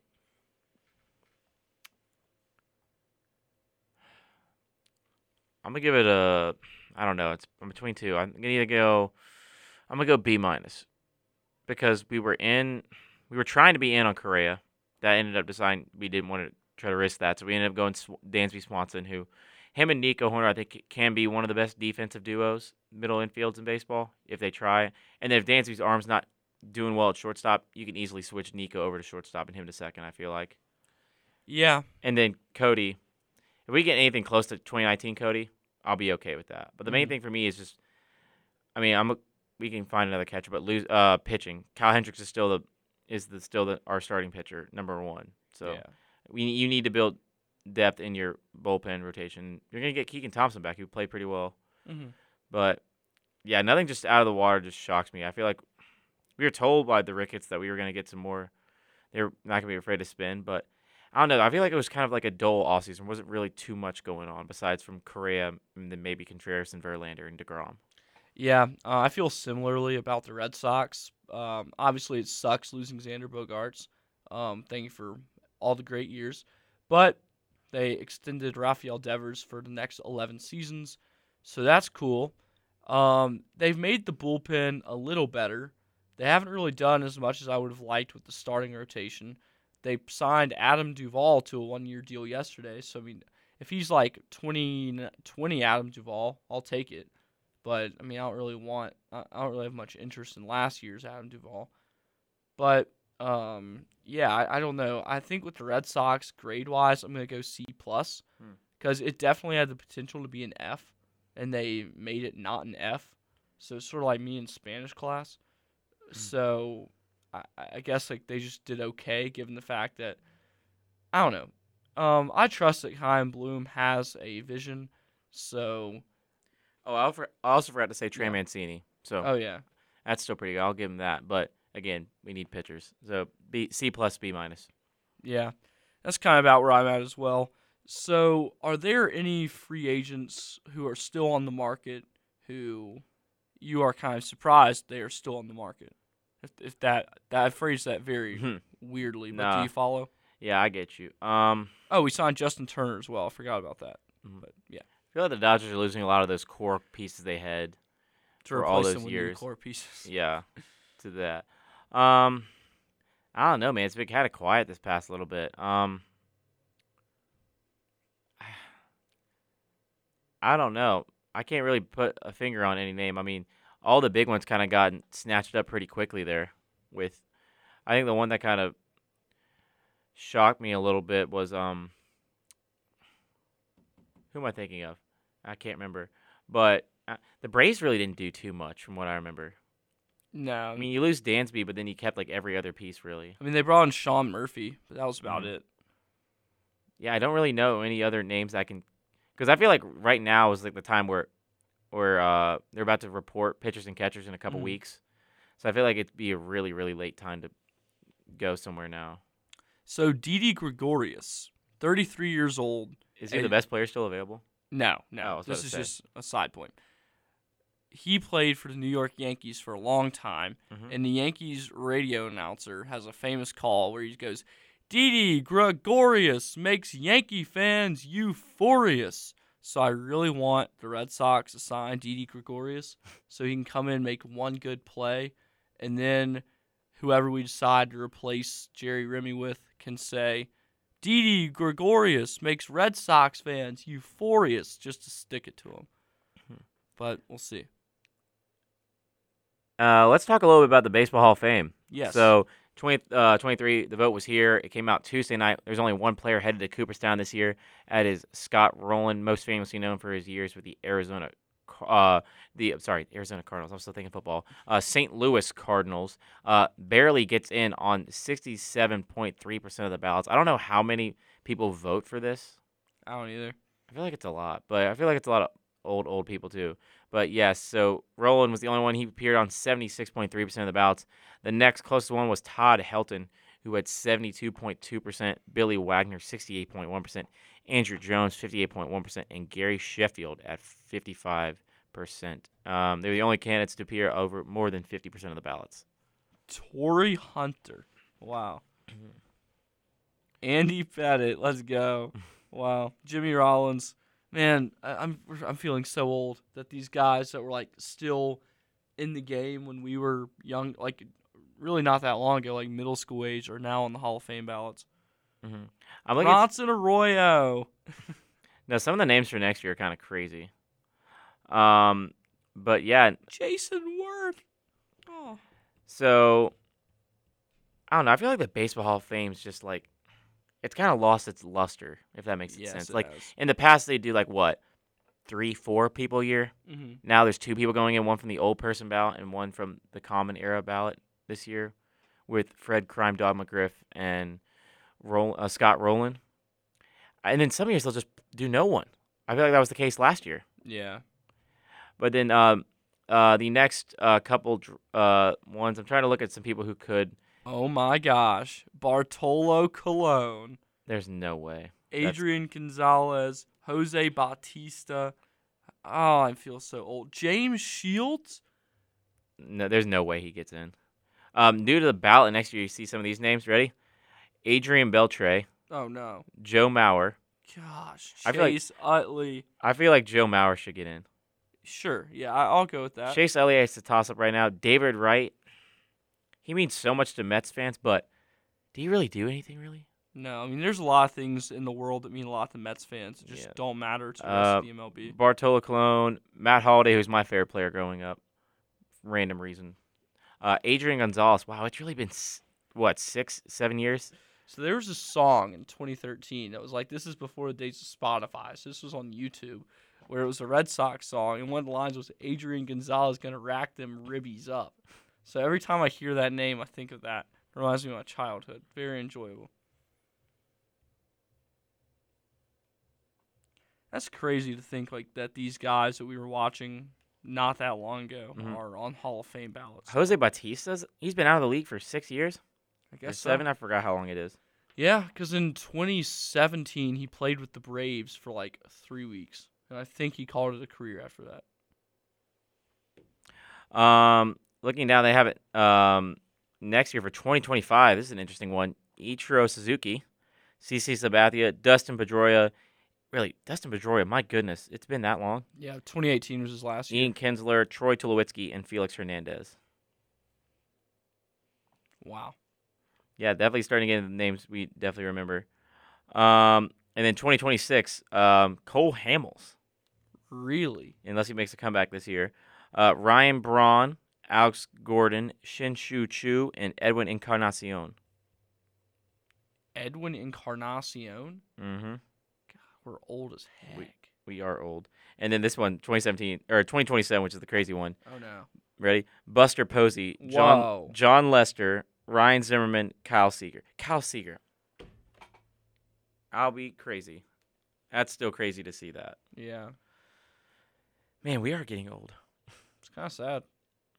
Yeah, and like what two of these guys are gonna get? We all just named Yeah. because they just don't let anyone in. no. No. But yeah, that is gonna do it for our MLB talk. When we come back, again, another little news segments we've been doing on this Eagles Nest show. It's the Premier League. We're talking a little footy with the lads, eh?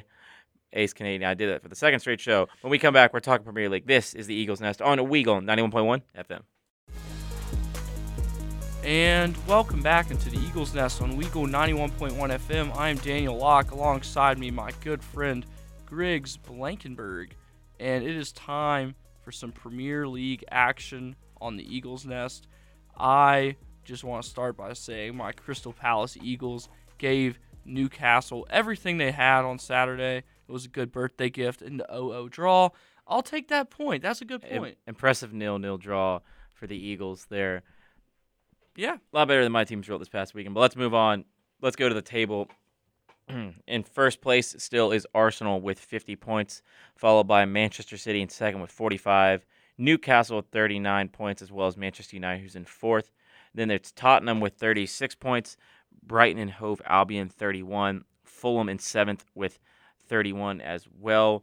Then Brentford with 30 points, above Liverpool in ninth with 29.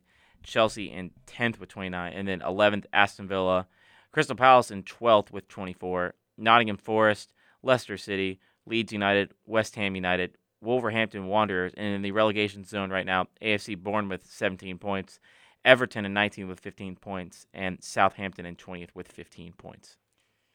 Bad time to be in the relegation battle.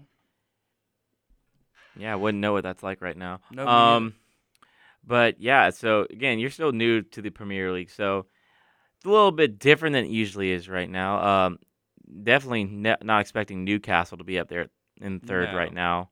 Um, I did not expect also to see Brighton and Fulham ahead of Liverpool and Chelsea. Did not expect that this year. Fulham's kind of kind of turning around from what they've done in years past. They've kind of flip flop between the Premier League and the Championship. So it's nice to see that they're going to be able to stay up this year, barring a disaster at the end. But what is your thoughts kind of going on right now in the head of a Crystal Palace fan? Um, definitely a lot you can build off of. We don't. We have this week off. We have a match on Saturday morning against the uh, Man U. So That is Saturday morning. next Saturday. Next Saturday, I was about to say because it's an FA Cup weekend. Yeah. about to say that, but yeah. I mean that tie against Newcastle pretty good. I mean we tied Newcastle. Their thing is just they've been playing really good defense this year, in that. But let's move real quick into this weekend's action, starting on Friday for English soccer. It is the English FA Cup. So Daniel, you know what the FA Cup's about? Uh, not really. Okay, so the FA Cup is any team in English uh, football. Like you could be like a Sunday league team who just plays in the park on weekends. You can enter the FA Cup, and if you get to a high enough round, you can be drawn like a Manchester, a Manchester United away, That's sick. Arsenal away, like these big things. Yeah, that's why it's called the magic of the cup. It's some crazy stuff has happened. Like a team won the FA Cup one year, and then they got relegated to the Premier League that same year.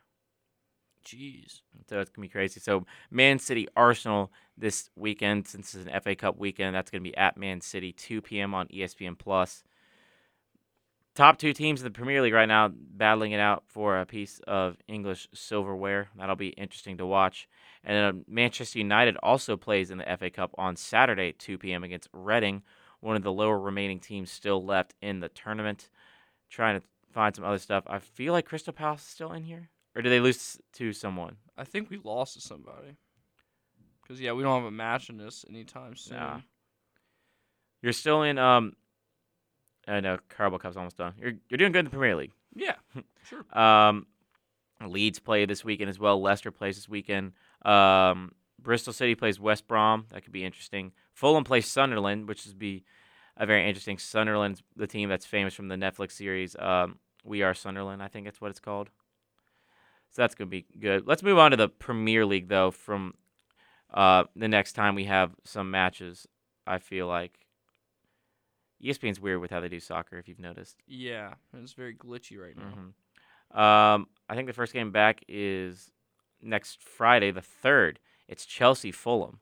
That's on the third, so that could be an interesting one, especially since Chelsea's right now hovering around that ninth, tenth spot. They're below Fulham, so this could be a, a big swing for the boys from Stamford Bridge. Yeah, I think so.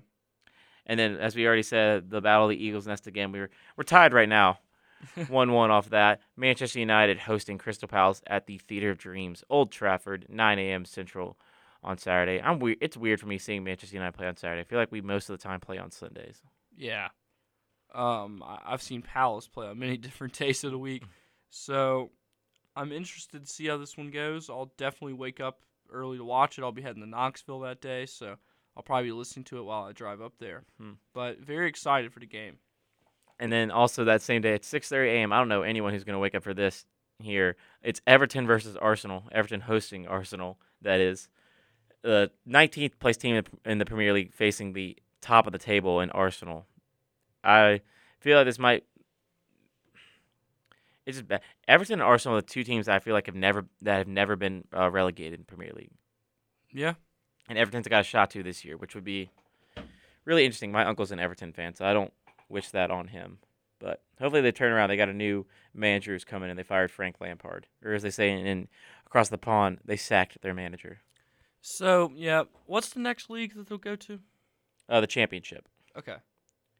and to get up back into the Premier League, you have to finish either in the top two. They go through automatically, and then three, four, five, and six playing like a tournament. So they'll play one home game, and then the one away game, and then the teams who win those with goal differential move on to Wembley, where they call it the the richest match in all of sports.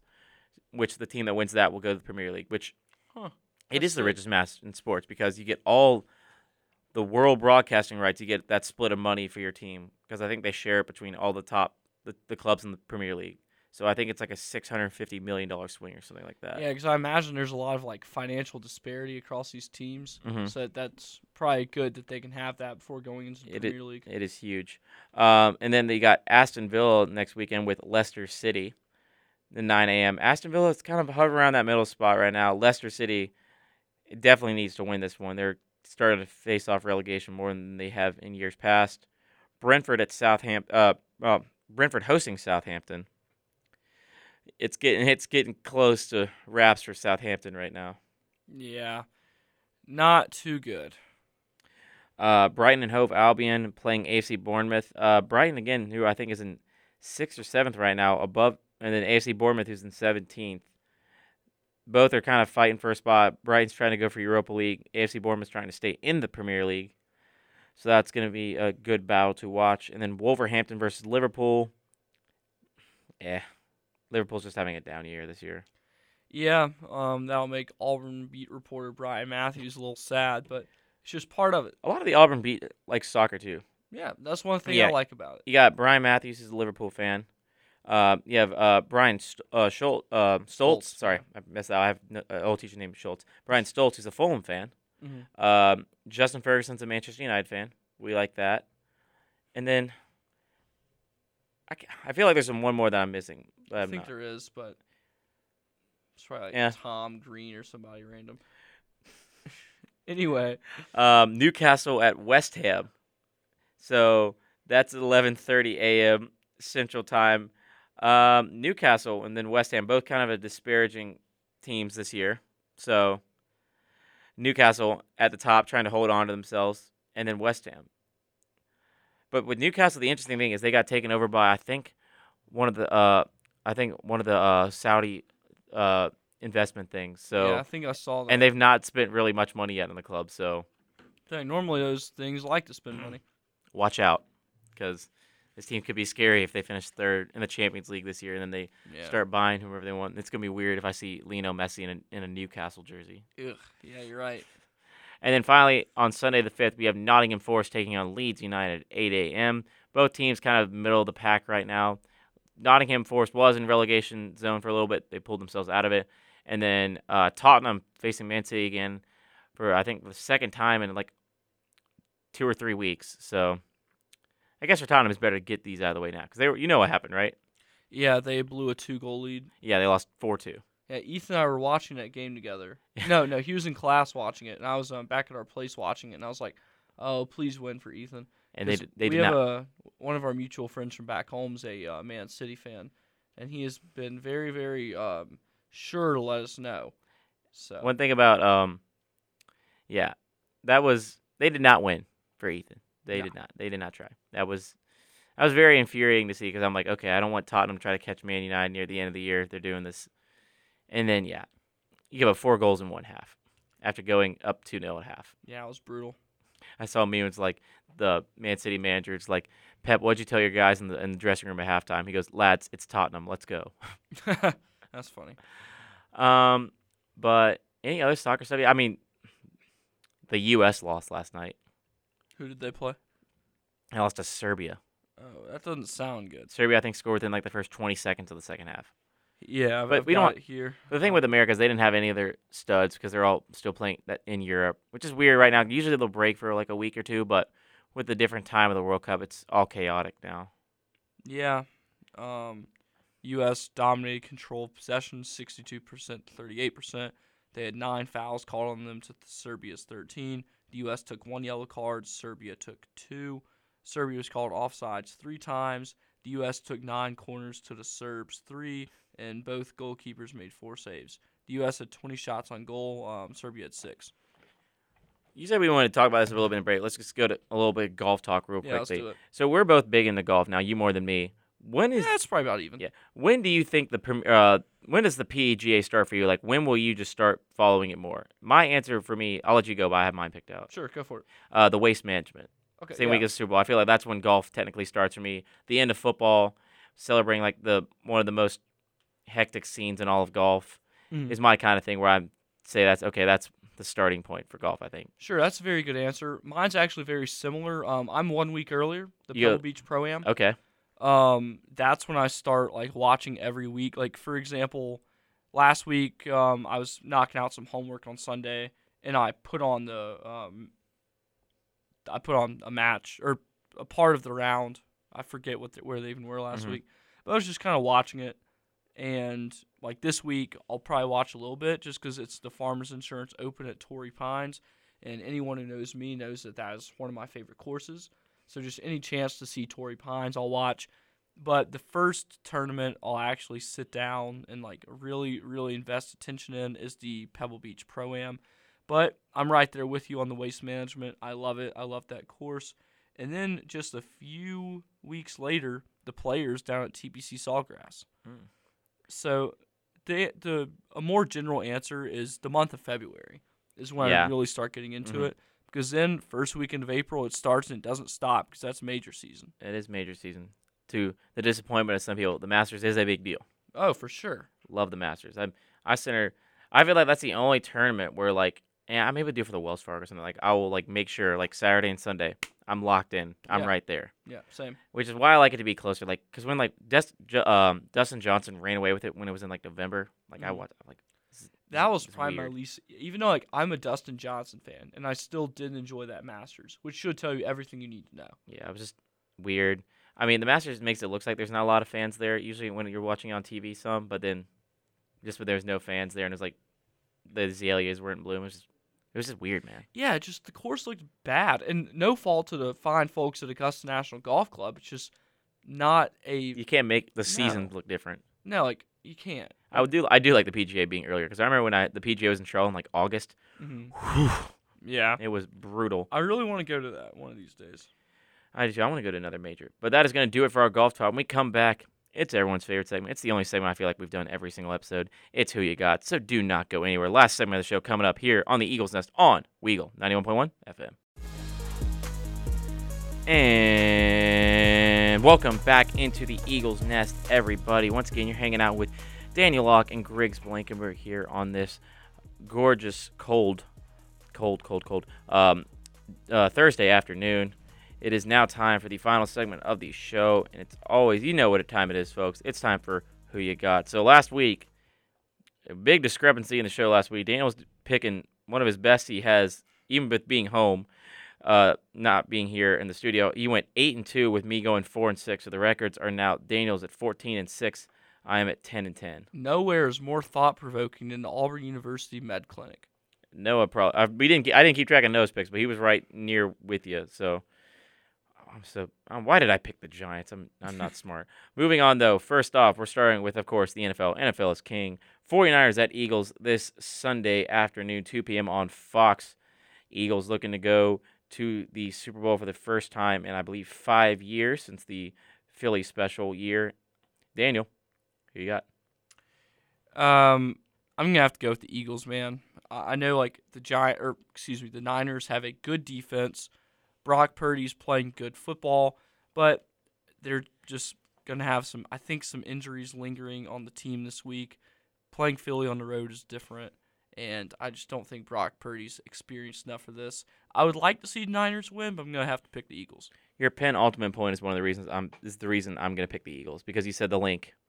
Going to the Linc in this environment, I still remember hearing stories from the when the Panthers made I think in 2004, 2003, I forgot what year it was, before they lost to the Patriots.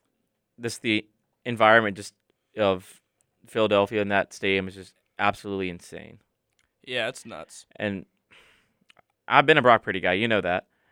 And I just think the Eagles got what it takes. I mean, if not now, win for the Eagles again Right. and just the whole thing holding me back really is that Jalen Hurts status because him saying he was not 100% before the um, Giants game just still kind of staying in my head. So I'm going with the Eagles, but I would not be surprised at all the 49ers come out and shock me. Yeah. Uh, moving on now, AFC Championship. It is the Bengals and the Chiefs at Arrowhead Stadium. This is going to be a, re- a rematch of the AFC Championship game from last year where the Bengals won. Chiefs looking to get back to the Super Bowl for the first time since 2020. Daniel, you got Uh, I've got to go with the Bengals. They're just they're hot right now. Um, there are some lingering issue injuries to the team, but I think that we might be stumbling across the realization that Joe Burrow just has Patrick Mahomes and the Chiefs and Arrowhead Stadium's number. So, I mean, this weekend will really kind of prove or disprove that claim. However, I just I like to stick with the hot hand, and I don't think there's a hotter hand than that of Joe Burrow in the NFL right now. So I'm just gonna I'm gonna keep rolling with him. Yeah, I'm gonna go with the Bengals on this one too. Kind of what you were saying. You were here to talk about last week, where they were they were two seconds away from being down seven points, and they were up seven points against the Ravens with that Sam Hubbard fumble Rooski touchdown. But I'm gonna go with the Bengals too, just because you can't tell me that Patrick Mahomes is fully healed from that high ankle sprain. where he had to be carried off the field after one of those last touchdown passes. I mean, I they the videos were circulating around social media where he was walking off the podium and stuff, no limp and stuff. But I'm like, back in my head, I'm like, there's something behind that door that he's just gonna like fall into or something like that because there's no way he's doing this. Yeah, it reminds me of a few years ago when um, Tom Brady wore his like gloves into the press conference and everyone kept asking him about it. He just had a smile on his face and said, "I always wear gloves. I always wear gloves."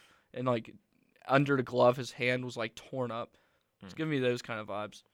Moving on to college basketball now, we start off at TBA Thompson-Boling Arena, where the Texas Longhorns are taking on the Tennessee Volunteers, the battle for UT, but or second place in the UT, as Daniel would say. But nonetheless, Daniel, who you got? Well, if you like the color orange, this is the place for you on Saturday. Um, I would like to see Texas win. However, I don't think that's in the cards.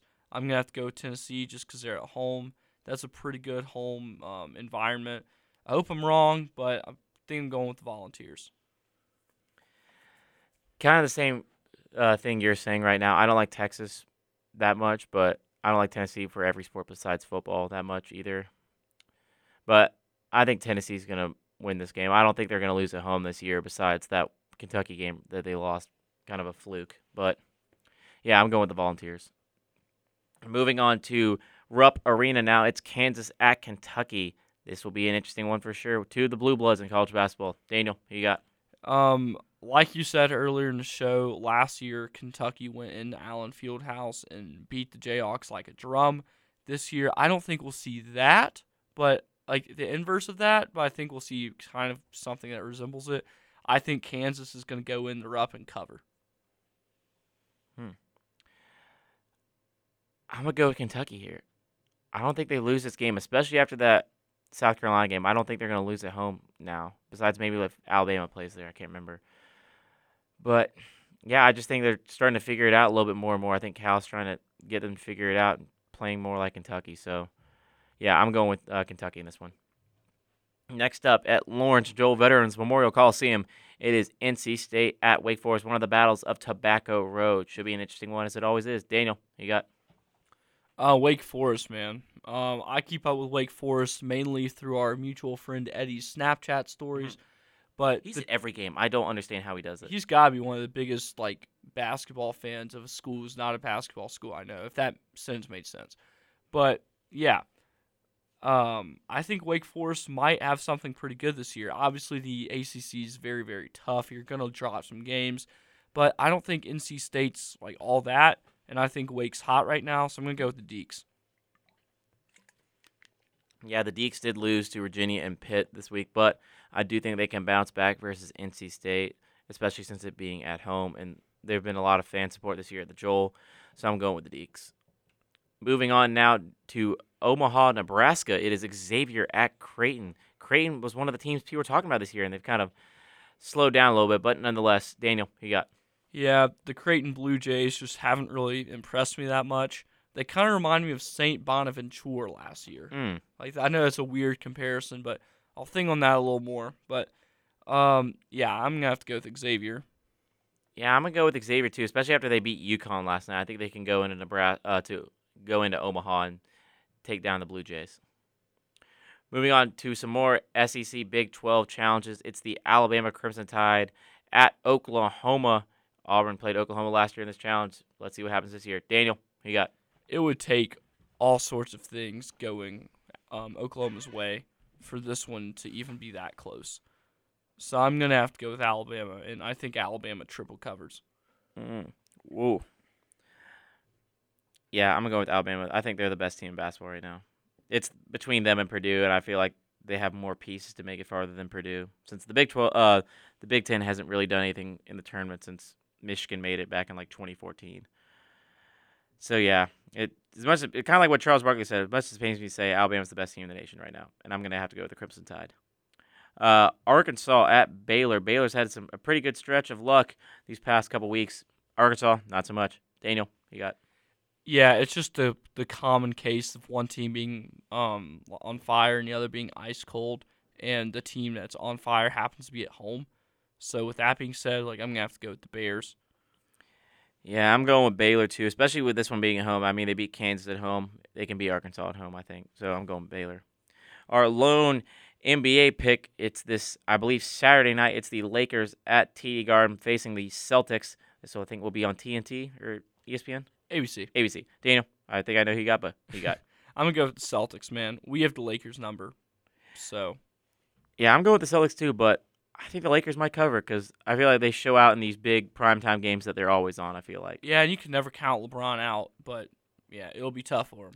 And finally, this weekend in Morgantown, West Virginia, it is the Auburn Tigers traveling to face Bob Huggins and the West Virginia University Mountaineers. Daniel, who you got? I can't remember the last time on this show, if ever, I've picked against Auburn in hoops, but I'm gonna have to go with West Virginia after that showing and the things that Auburn struggled with um, last night. West Virginia is good at, so yeah, I just I think Bob Huggins is gonna have a field day. I think me too. I'm joining you with you. The first time we we've had a lot of firsts on this show this year. Um, first time I picked against Auburn in basketball. I'm gonna go with West Virginia, and reason being, I looked at something like I think all of West Virginia players are over six three. Yeah, you can't teach size. I think that's gonna cause a lot of problems, especially with Bob Huggins being. You don't get to that many wins without being able to adjust and kind of do things that make your team win. I mean, they have struggled this year, but then again, they beat TCU, who's pretty stinking good this year at home. So that really worries me. So it's really coming down to a size thing, not as much as Auburn's talent thing, but I just feel like that's just going to be too much. I think so. Unfortunately, I'm going to go with the West Virginia Mountaineers. Sad day on the Eagles Nest, but that is going to do it. We want to thank you all for listening. Missed any of today's show? Check it out on your favorite podcast platform after the show if you feel so inclined. But we'll see you all next week. That's all for us, for us today. For Daniel Locke, I'm Griggs Blankenburg. This has been the Eagles Nest on Weagle 91.1 FM. Thank you for listening, and War Eagle.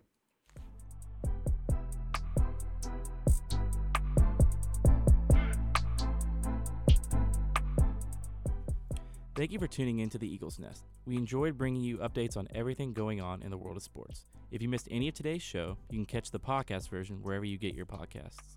You can also follow us on Twitter at Daniel J. Locke and at The Grigsby. Until next time, this has been the Eagles Nest. See you next week.